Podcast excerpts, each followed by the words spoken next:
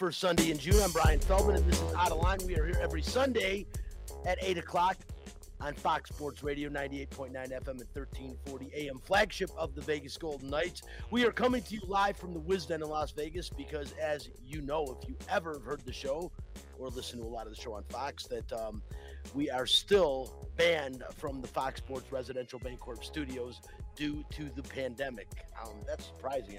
All the mandates are gone, but we're still kicked out, Spencer. We'll get back in soon. Uh, joining me on the show is our social media director, Spencer the Wiz Ostrovsky. Nobody beats the Wiz. Nobody beats the Wiz. Yeah, the Wiz uh, not only has his own studio, but he's got his own theme music as well. And back in the Fox Sports Residential Bancorp studio, manning the controls, is producer Chris Magnum Chapman, who, aside from producing a number of shows for Lotus Broadcasting, is the locker room reporter for the Vegas Golden Knights radio network. The show is also streaming on the LV Sports Network, and you can watch the show on Facebook Live and YouTube. The page is called Out of Line. That is O U T T A L I N E. Uh, follow the show on Instagram and Twitter at Out of Line Fox LV. And since we are live, your calls and questions are welcome. The Fox Sports Residential Bancorp studio line is 702 876 1340. Hi, this is Bubby, and it's time for What's on Tap. Yeah, what's on tap brought to you by title sponsor Residential Bancorp. Whether purchasing a new home or refinancing the home you already own, Residential Bancorp is the company to turn to for all your home financing needs. Residential Bancorp funding America one neighborhood at a time. Call 702-964-5720 to get information on all of the home financing options available for you in the state of Nevada. On tap, we will continue to speculate on who will be the Vegas Golden Knights head coach. I want everyone's opinion on that today. We will also, uh, you know, we've got the NHL playoffs to talk about, the conference finals, pretty darn exciting. We'll talk about those as well. Well, kind of exciting. I mean, on one side, it's really exciting, on the other, not so much. But uh, we'll talk about that. The NBA finals to talk about as well. And the Las Vegas Aces. I uh, hope you're paying attention. They have the best record in the WNBA. And today we will be joined by the Las Vegas Aces general manager and Olympic gold medalist Natalie Williams. We'll also be joined by former Washington and former Raiders quarterback Jay Schroeder. He's going to talk about a charity golf outing that is taking place this Friday at the Revere Country Club. I'm going to be playing that pretty cool. But uh, Jay will be on joining to talk us about that promotion. We uh, gave away a twosome to that event on the Friday night show, and uh, uh, we'll mention that to Jay also, as well as uh, the Las Vegas Aviators. Man, they've won nine in a row, and they are in first place with the best record in the Pacific Division. Uh, in the, the West, uh, the the Pacific Coast League in the in the Pacific Division. Pretty cool, man. We'll talk about that as well. And uh, French Open going on right now. I think it might be over with. I know Nadal was up one set to none when I left, but uh, could be over by now. Who knows? And um, also, uh, we have the U.S. Open, the women's U.S. Open. Pretty cool story there as well. Somebody's trying to break records. We'll talk about that also. That is what's on tap. If you are looking to buy a home or to refinance the home you currently own, choose a company you can trust. Residential Bancorp, funding America one neighborhood at a time. Call 702 964 5720 for details on your home financing options today. And uh, Spence, let's just jump right into it, man. Hop on nightcap. Hockey players, as you know, are warriors. They don't give up. They come to play every game. It's time for Nightcap, a cupful of the Vegas Golden Knights. From highlights to interviews to special events, the puck starts here. Yeah, um, you know, we're still uh, not much talk has been going on about movement as far as uh, candidates for Vegas Golden Knights uh, replacement for Pete DeBoer. Uh, Mags, I'll talk to you again. You know, I've got my opinion on who is going to be the head coach. I think they've kind of got it narrowed down to probably closer than five players or five people. I've got it down to about five names, but I'll just come straight out. I don't know why Mags, and I mean, of course, I know why. It's been rumored, but I like Rick Tocchet, man. I mean, I when I say I like him, I like him as being my guess for who is going to be the next head coach of the Vegas Golden Knights. Mags, who do you think is going to get that job? Well, I, I don't think it's going to be Rick Tocchet. I think Rick Tocchet's going to end up with the Philadelphia Flyers. I just think that's a natural fit. I, you know, there's not a lot of of, of, of chat. I mean, there's a lot of chatter, but there's nothing to hear one way or the other as far as which direction the Golden Knights are leaning. I'm going to go with Mike Babcock. I, I, I, I feel like it's a new voice. It's a guy who, who who works well with veterans. He's a guy who's won a Stanley Cup. He's not Barry Trotz, of course, and and you know I, I don't think it's going to be Barry Trotz. It's just my gut feeling, but I I think it's going to be Mike Babcock. You know, I think that's a really good pick. Former Detroit Red Wings coach. You know, I love Babcock, and uh, I think it's a good pick, Mags. I do. I I don't know why. Like I said, Tocchet is a perfect fit in Philadelphia. I just keep hearing rumors, talking with uh, different people in our uh, our profession here in Vegas, and um, he seems to be among the regular topic of discussion when you talk about the coaches. But you know, Barry Trotz. Uh, you know, I mean, there's a lot of people that would love Barry to come here. You know, talk about him. Claude Julien's another guy mentioned name that comes up. Paul Maurice. I mean, John Tortorella. Uh, you got the guy internally, um, Ryan, uh, God Almighty. We talked about him last week, who I think is the dark horse to get the job. I don't think he will. Uh, Chris, refresh me, help me out here. Ryan, uh, Ryan Craig. Yeah, Ryan Craig, of course, on, on recruiting coach staff. But uh, he's he is the dark horse. Um, to me, a guy, and and the reason I say that, and I had a discussion about him recently. Number one, the players all like the guy. Number two, he has been here since day one. I mean, he was one of the first assistants hired, and no no NHL coaching experience other than with the Vegas Golden Knights. But here's the deal: they keep him around. This is going to be the third regime. They've gotten rid of everyone from the first two regimes.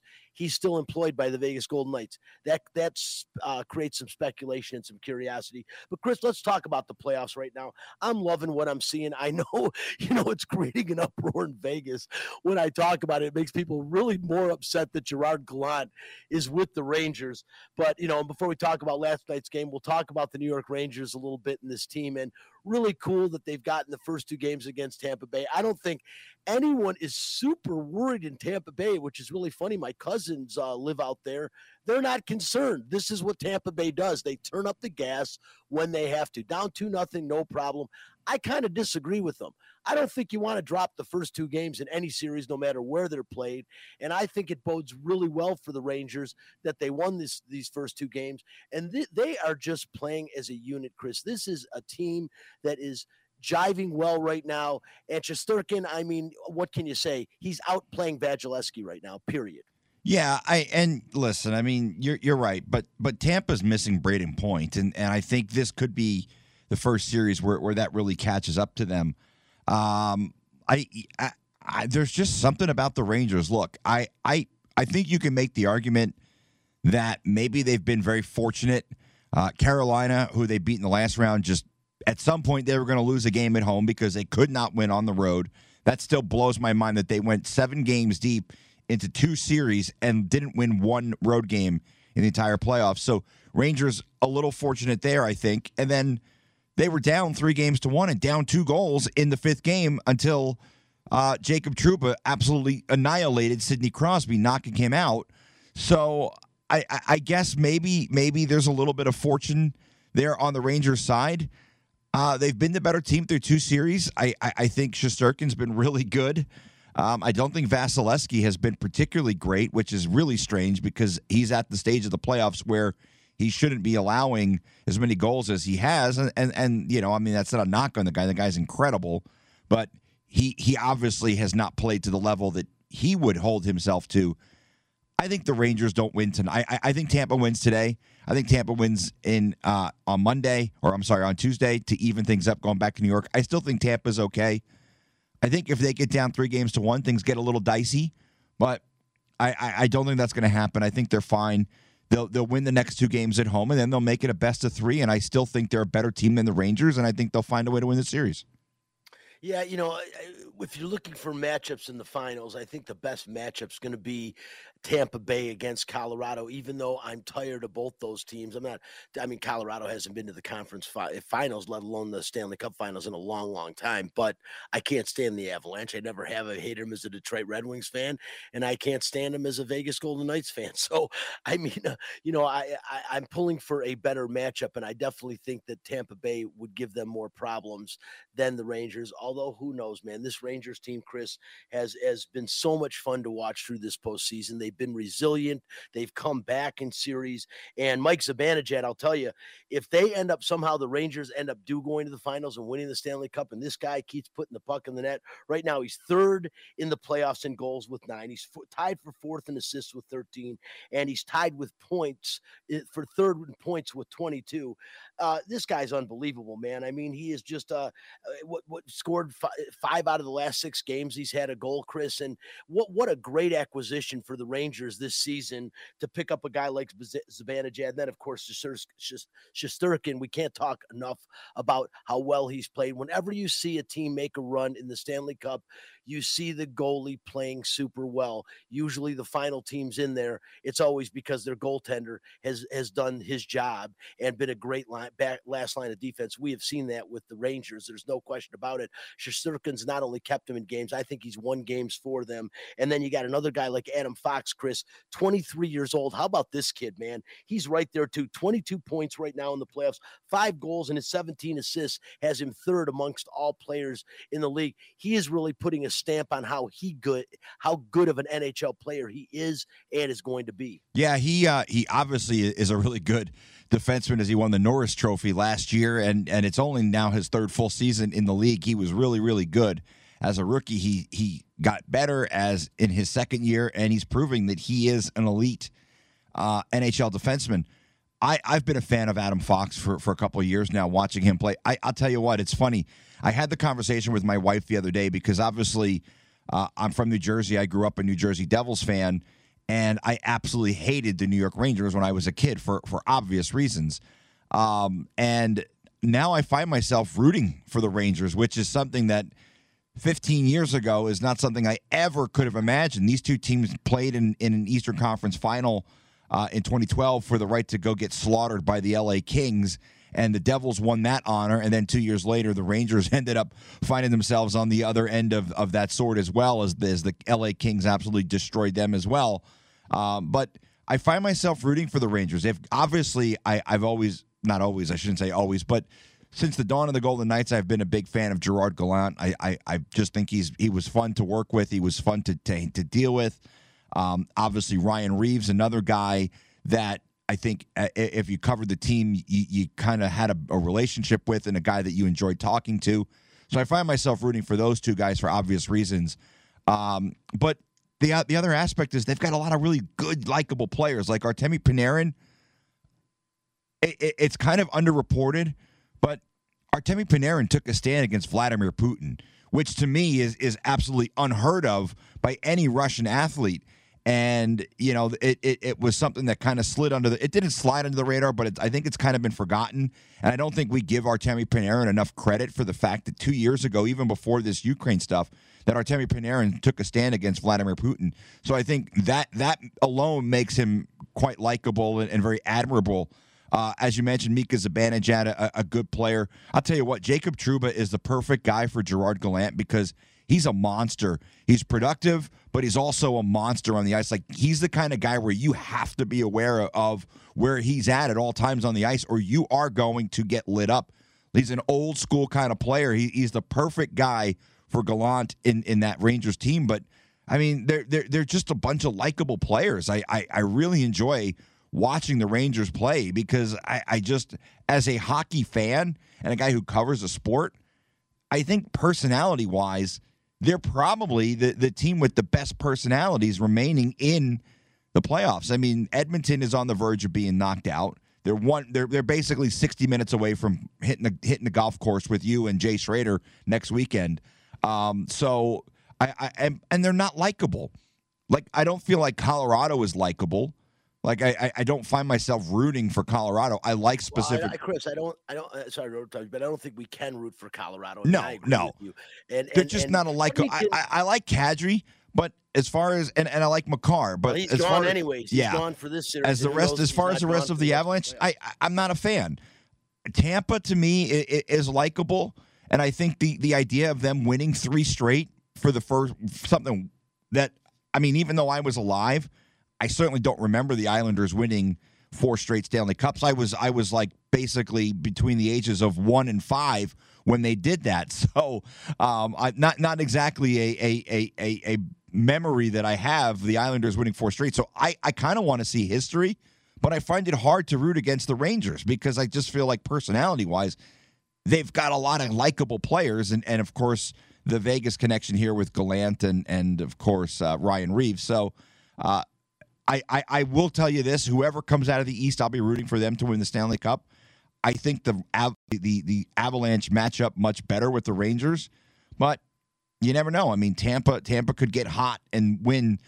Who's to say Tampa can't go on a roll and win eight of their next 10 games. Well, you know, they can, and that's that's something Tampa Bay, like I said, I, I was just uh, at a party with a bunch of our friends uh, to watch game one of the NBA Finals the other night, and we were all talking. Chris Matthews was there, Brian Shapiro, Chris Wynn, but we were all talking about the, you know, about about the um the finals and eh, you know both NBA and NHL finals. And the one thing that I think we were all in agreement on, Chris, is I've watched a lot of hockey. I was old enough to remember the Islanders four four uh, straight Stanley Cups, and right before them, there was eight years that two teams won the Stanley Cup. The Canadiens won it four straight, then the Islanders won it four straight, and then actually Edmonton won it four out of the next five seasons. It was a it was a, a 12 year a 12 13 year run of of franchises that were truly uh it, it was a, an amazing, remarkable thing to see domination like that by by one specific team, uh, three different teams, but over a 13 year span. It was really cool,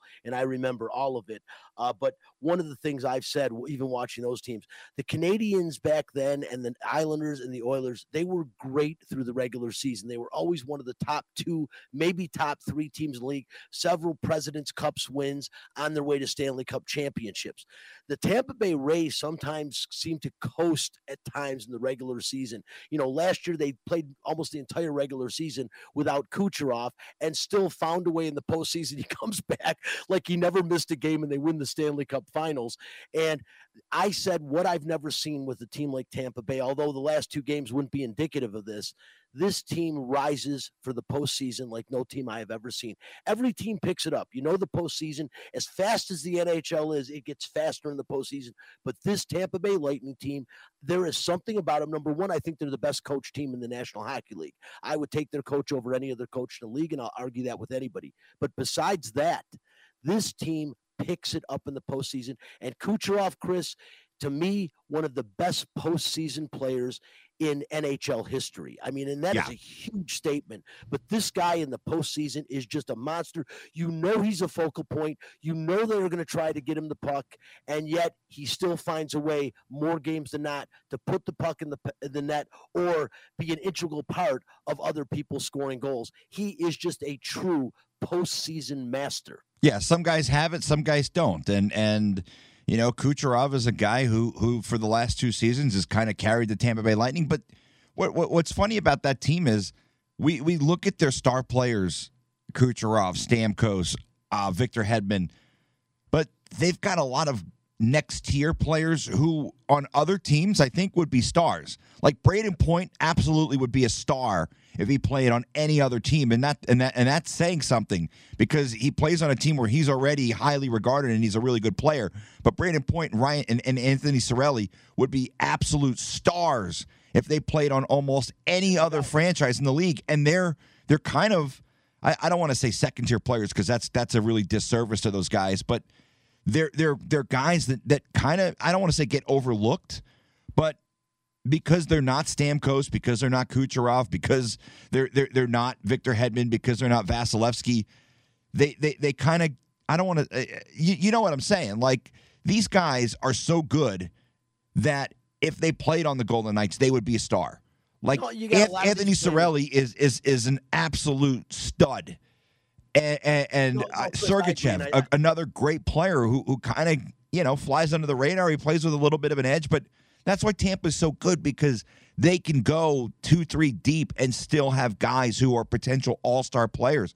I don't think this team is dead by any stretch. Look, they're down two games to none. They were outplayed in both games.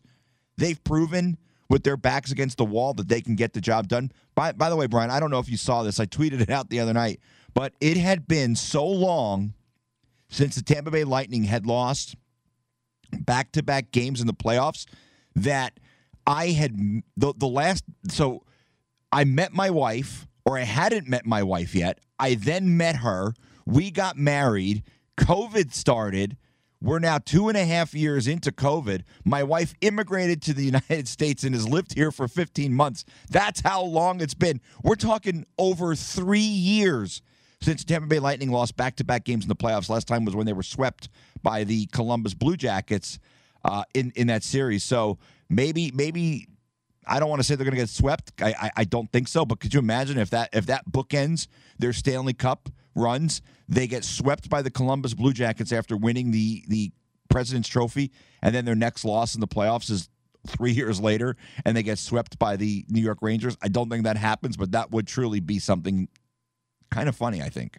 It'd be it'd be a story. And real quickly, because I want to get to the NBA playoffs, and of course we got Natalie Williams already on the line with us, so I want to get to her. But uh, Colorado Edmonton, as Chris mentioned, three nothing after last night's game. Connor McDavid scores almost the minute the game starts. You think, wow, Edmonton's going to win. They're at home. This is a huge game for them. A, ga- a must-win situation, and Colorado just too good. The one my you know I had several takes from that game. One of them is I got to believe the Seattle Kraken are are cracking their own heads. How do they not pick up JT Compher when he is available in the expansion draft for them? I mean, his fifth goal in the last four games last night. This guy and and, and last night's gigantic goal because that was basically the game winner. This guy's amazing, and uh, I, I mean, I, I'm not not like a great superstar NHL player, but the fact that he was available and the Seattle didn't look and pick this guy up uh, when he plays on a team like Colorado, the guy's a stud.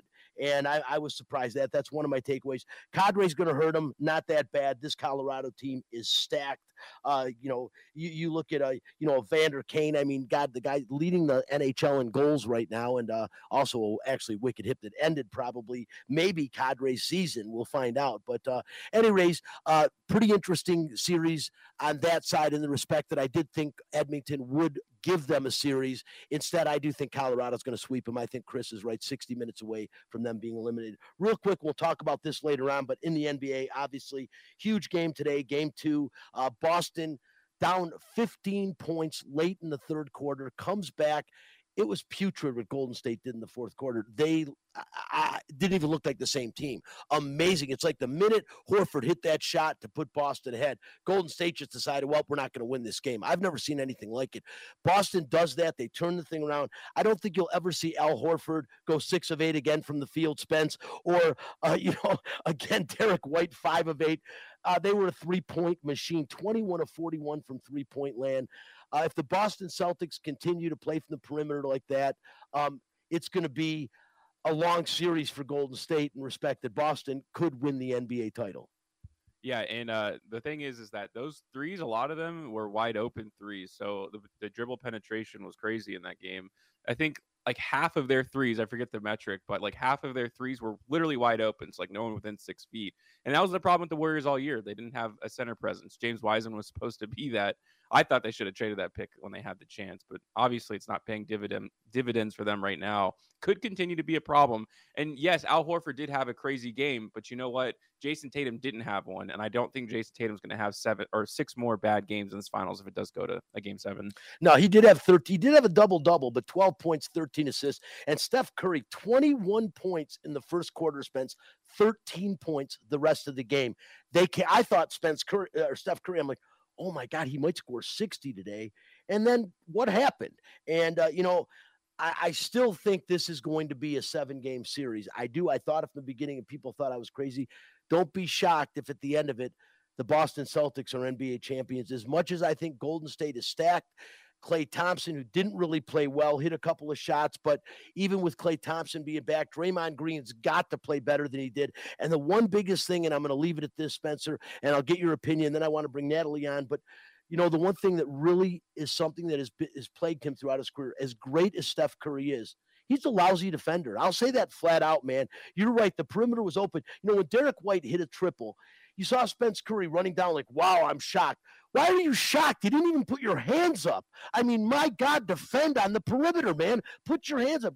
He is such an athletic guy. I don't understand why he is not better defensively. I understand his primary focus is putting the ball in the basket and burying long range shots, but you've got to play defense. And Derrick White has proved he is a guy you have to defend on the perimeter. And instead, he burns stuff left and right. And that's part of the reason the guy hit five of eight three pointers and scored 21 points in the game. Yeah, that's been a really interesting thing about Steph's career throughout all of it. One of the greatest scores I've ever seen not the greatest score I've ever seen, but easily the best three point shooter and a great shooter. But yeah, I mean, there's a whole thing like Draymond Green has filled in his roles. Like he kind of is like them together form like the best player, right? Like playmaking defensive, but Draymond can't score and Steph can do all the scoring. I mean, that's why the partnership has worked out so well because they kind of fill each other's needs. But at the end of the day, like basketball, while it is a team sport, there is only one basketball. There's one defender on the basketball at all times. And Steph has certainly struggled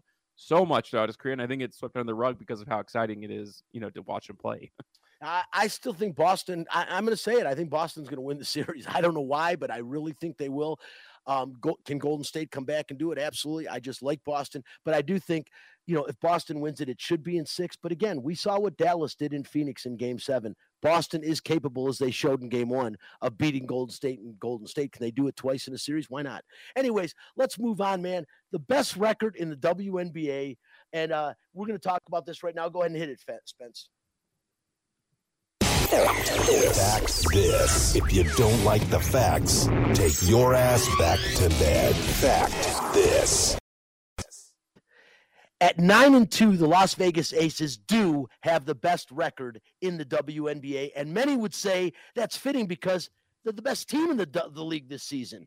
That being said, this could mean that the Aces are going to be the team that gives Las Vegas its first ever professional sports championship.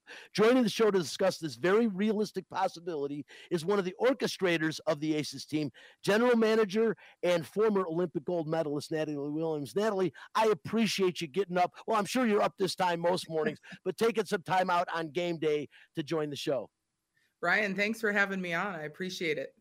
No, absolutely. You know, this team the Aces have been right on the precipice of a championship the last couple years. Really well put together. I, everyone here, when they acquired Liz Cambage, initially thought, okay, that is the missing piece. Now Liz is gone. There's some other pieces in place. This team really seems to be gelling well. And Natalie, one of the things to me that has really stood out, and it is being talked about. Um, but is the play of their number one pick a couple of years ago. I think a lot of people thought um, that she initially was, you know, a, a good number one pick, but we weren't seeing it this year Miss Young has really stepped up her game, and oh my God, uh, she's as good as any guard in the league. Yeah, are, you're talking about Jackie Young, I of assume. course.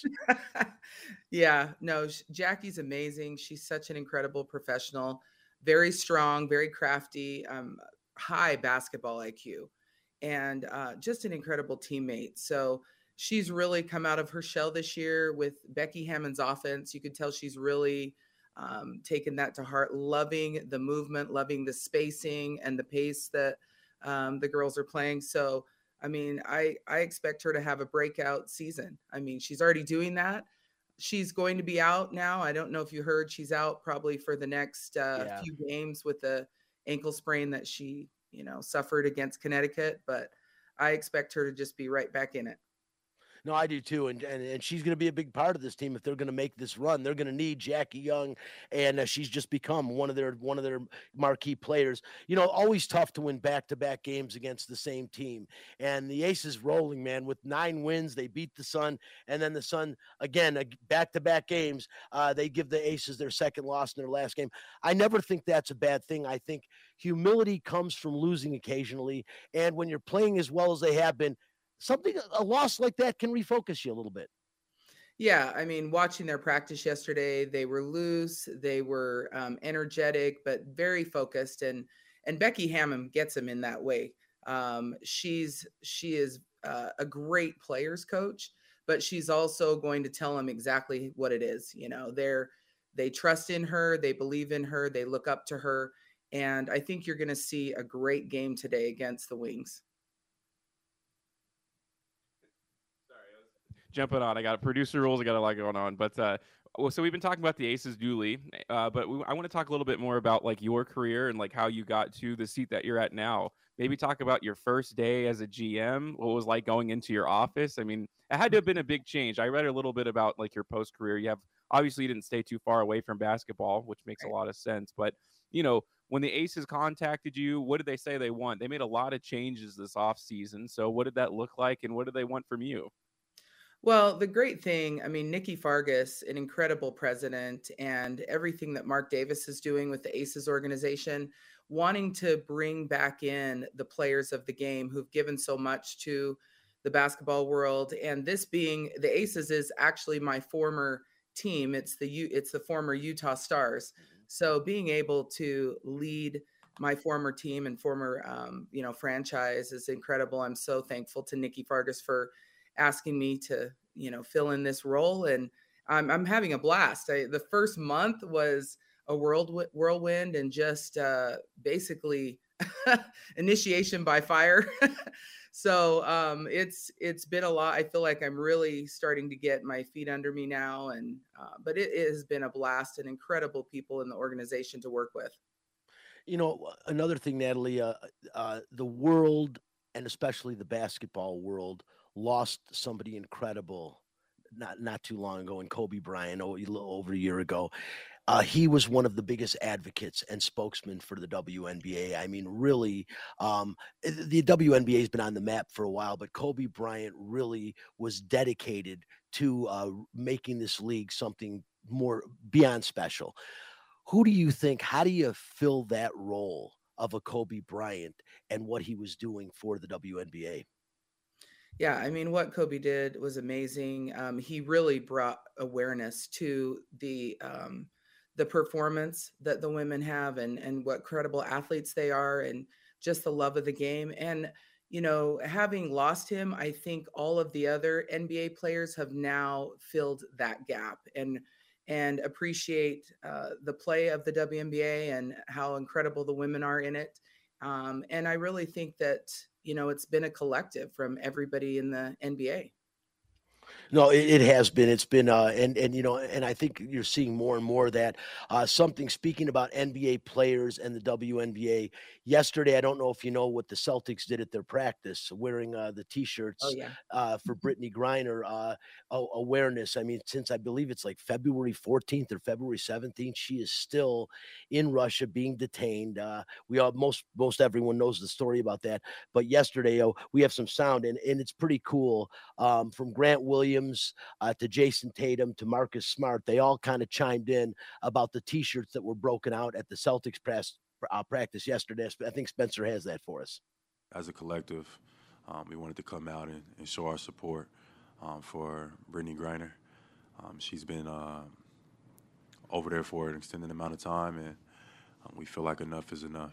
It's extremely um, tough seeing what she's going through um, I know everybody sees and feels that, and obviously we're all, you know, together in support. You know, trying to you know bring her back, you know, to her family and things like that. Uh, so yeah, wearing those shirts today, you know, in support of her. The shirts were super important because not only showing our support for our sister um, that's wrongfully detained over in Russia, but uh, and Brittney Griner, we just wanted to kind of show that togetherness and love that we have throughout not only the NBA and WNBA. Um, she's been a vital part of the WNBA of years past, um, college, and, and the amount of impact she's had on young female athletes and and competitive not only in USA and overseas. So we just hope to have her not only brought back to the U.S., but where she can be reunited with her family, but also um, do what she loves, and that's play the sport of basketball and and bring that that tenacity that she always plays with to the court. You know, it's bordering ridiculous at this point in time how long she has been gone for this and the points that they're trying to make. Um, any any uh, uh knowledge on uh, something that we might not know as the general public that you might know on the end of the WNBA, Natalie, as to what is going on and when uh, when we might see Brittney Griner get on a plane and get back here to the United States? Well, I think everybody, you know, knows about the same. I mean, we're everybody's working very hard. I know her agent is working very hard to um, do whatever they can through um, the government and and help get her back. I think we're on 108 days now that she's been detained over there unwrongfully, and um, it, I just you know I don't know if Brittney's going to be able to play after this, but we just want her back. That's all. We just want her back in the United States with her family and um, you know her community supporting her, and hopefully somehow she knows that uh, all the support that is being given to her over here. I, am sure she'll definitely find it out when she gets back. Okay, you guys are uh, another big game today. Uh, you come off of uh, only the second loss of the season. You got the Dallas Wings here at three o'clock in Michelob Ultra Arena.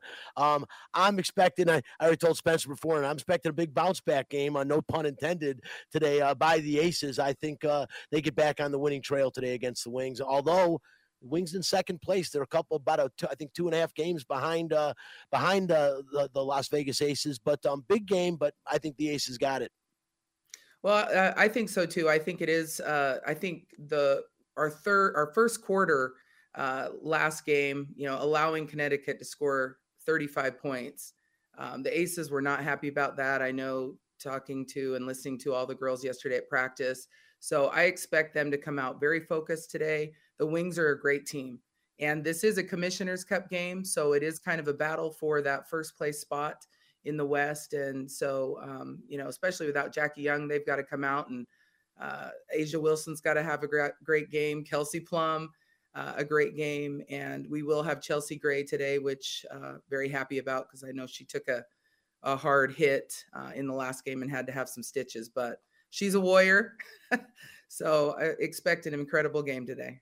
Warriors are what most of these ladies are. Great entertainment. If you haven't been out to Michelob Ultra Arena to see the Las Vegas Aces, you're missing something. It is great entertainment, great basketball, nice venue, can find it, and really, really cool. And the final question for you, Natalie, you know, uh, Aces have a new head coach. Um, you know, eh, you know, no downgrade. I mean, you're talking about you had a two-time NBA champion and Bill Laimbeer exits, and then uh, Becky Hammon comes in with uh, quite a pedigree of her own.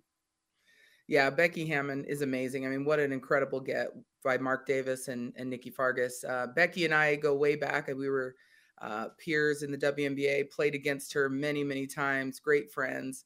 And so, really excited to work alongside her. But um, she has brought a fire and an energy to this franchise. She's changed things up, uh, opened up the key. It's a lot of, like I said, pace and space and a lot of threes, which – something she did in her career. So um, I'm looking forward to Becky having another, you know, great year. She's up. She could probably win Coach of the Year if we continue to win. So I, w- I would think she's got a good case for it. Uh, we have been talking today to Natalie Williams. She's general manager for the Las Vegas Aces, former WNBA player, former player at UCLA, and former Olympic gold medalist. Can relate to these ladies. And uh, wow, the or- one of the orchestrators of what I consider, and I think most of us do, the best team in the WNBA this year. Best of luck to you. And if you get a chance, I don't know, Natalie, if you've gotten a chance to see John Jiggy Maxwell's socks, but every game he would surprise you. Have you seen him? I mean, he has he has this his sock game is the best in Las Vegas. I've been working on matching mine with his, but I want to thank John also for getting you on board today. But thank you for taking the time and coming on with us. Thank you, and I love your hat. Looks great. Hey, right here. Always we're the winners. We follow the winners. That once again, Natalie Williams, we appreciate her so much. And Spence is uh, Jay with us yet? All right, let's jump right in. Uh, uh, Fred, look at him laid back. Uh, we're in the Raiders. We're in the Raiders gear. Uh, Jay Schroeder getting ready for the big uh, charity golf outing. Uh, the Liberty Projects uh, going on this Friday, 10 a.m. Uh, preserve and save the wild Mustangs. Uh, is, is uh, you know you can see them in Nevada if you head up just uh, just to head towards. It's kind of out by the detention center, but I've gone up there and actually fed the wild Mustangs. Don't don't recommend you do that. They are still wild animals. But uh, Jay, what's going on, my friend?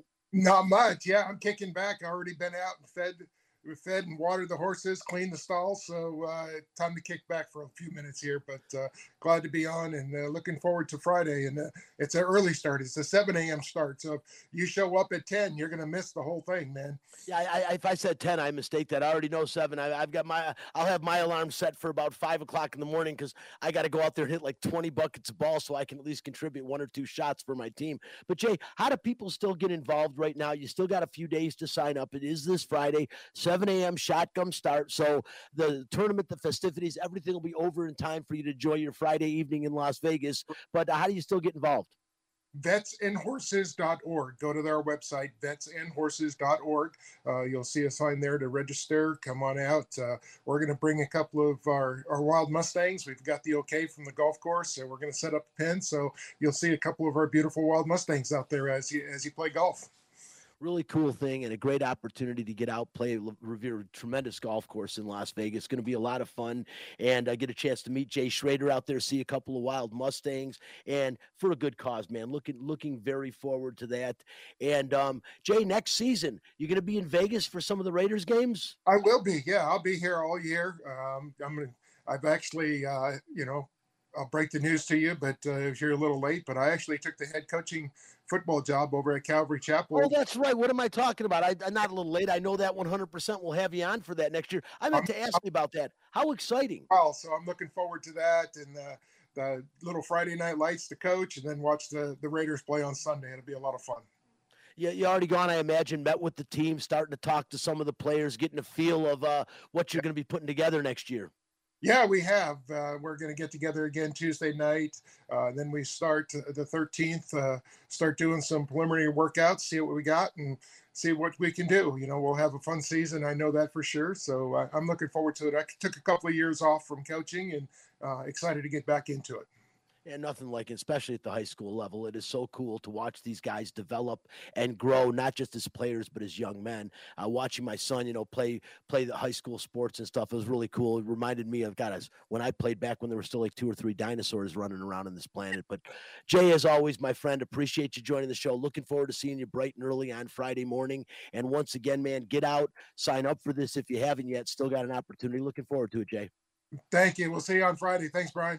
Absolutely. Once again, Jay Schroeder, former quarterback, uh, the Washington uh, Commanders, but uh, but that wasn't the name of the team when he played for them, and also the uh, Las Vegas Raiders. Uh, now, back then, it was the Oakland Raiders and the Los Angeles Raiders. But uh, Jay Schroeder, friend, Schroeder, friend of the show, high school football coach here in Las Vegas right now, and putting on a pretty cool event this coming Friday. Spence, I don't know if you've you've gotten a chance, but um, you know a lot of majors going on this weekend on the women's end of the sports, and one which which I watched today and something I wasn't aware of, and I'm kind of embarrassed, but you know, because I do like tennis, but the French Open's going on. Uh, this this woman Eva um, Swiatek she uh, just won her second French Open. She just turned 21 a couple of years ago. But what's crazy is Spencer, she has won 35 straight matches. It's like two away from the all time record. This woman's almost unbeatable right now. Here she is on clay. She takes down American Coco Gauff today in straight sets 6 1, 6 3. But um, the youngest two-time major champion champion since uh, Maria Sharapova, and again, uh, pretty incredible, man. At 19, she won her first major, the 2020 French Open, and here two years later, she wins it again. I guess a name we've got to start watching out for. And again, I'm kind of embarrassed that before I kind of started, you know, watched some of the final yesterday. I didn't even know who she was. No, it's incredible. And I, I think uh, when you look at the performance of some of these athletes, we really detach ourselves from like them as people. I don't know. It's kind of hard to explain. Like, especially we talk about like some of the bigger athletes like LeBron, but it's like at the end of the day, like these people do like they're people they go home and they have families so we all know like as people how hard it is to balance all these things and who knows how much unimaginable hours she's putting into this. We only get to see the final product and be amazed, but there's no way she just wakes up and is like, all right, I think I'm just going to win 36 straight sets. No, she's probably putting in more work than any of her competition. And that's just incredible that people have the willpower to do something like that when she's probably so skilled that she could coast for the rest of her career, but she's demanding greatness. And that's what sports are all about. Yeah, talk about straight sets. Her idol is Rafael Nadal. And ironically, straight sets, he beat uh he just got done beating Casper Ruud of Great Britain in straight sets, 6-3, 6-3 in the last set how about shutting him out? Six love. Uh, Nadal plays great on clay courts, and Nadal once again another major to his credit as uh, he just keeps racking them up and, uh, and a fan favorite, Rafael Nadal, a fan favorite and a favorite of all the ladies. I know that for sure. Um, also, the other major going on right now this weekend is the Women's U.S. Open on the LB, uh, LPGA Tour. Um, Minjee Lee right now is leading by three strokes. I don't know if you saw this at all, Spencer. She's two. Her score is 200 through three rounds. It is the lowest 50 full four hole score through three rounds in U.S. women's open history. She'll break the all time 72 hole record if she shoots an even par 71 or better today. Uh, that is impressive as hell. Well, I mean, when you think about the all-time record again is going to fall at the U.S. Open, and this lady's tearing up the course. Well, here's the thing about women's athletes that I, I think really gets swept under the rug, especially in the WNBA.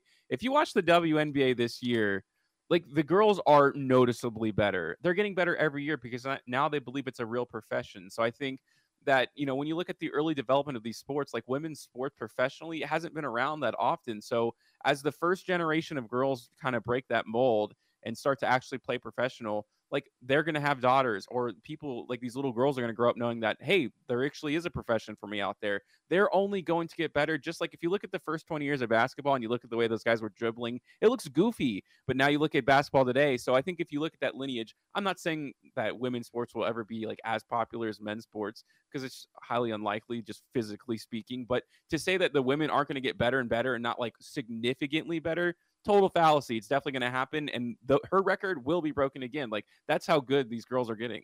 Oh, there's no question. The competition is great, and again, you go to a WNBA game, you're going to be entertained. You know, the, the difference the difference of the two sports is obviously in the NBA and WNBA men's basketball. It's a it's a game that's played above the rim, although not so much anymore as everybody shoots from the outside. Even the big fellas are are hitting three pointers now. That's a requirement to be in the NBA. But the WNBA is really entertaining basketball. These ladies are really really good, and you'll see some exciting basketball. And especially when if you go down and see the Aces, they're the best team in the league, man. A lot of fun to watch. But you are right on certain uh, levels. You know, it's always going to be a discrepancy. I guess men's sports have been around a lot longer in, in, the public spotlight and prominence than women's sports, but they are coming up, Spencer, and the competition is getting great. And as more and more exposure goes to women's sports. That's why you're seeing better and better players because more people get involved when it's exposed. Other people see it and say, wow, I want to do that as well. We didn't mention when Natalie was on, she was also a great volleyball player at UCLA, by the way, as well.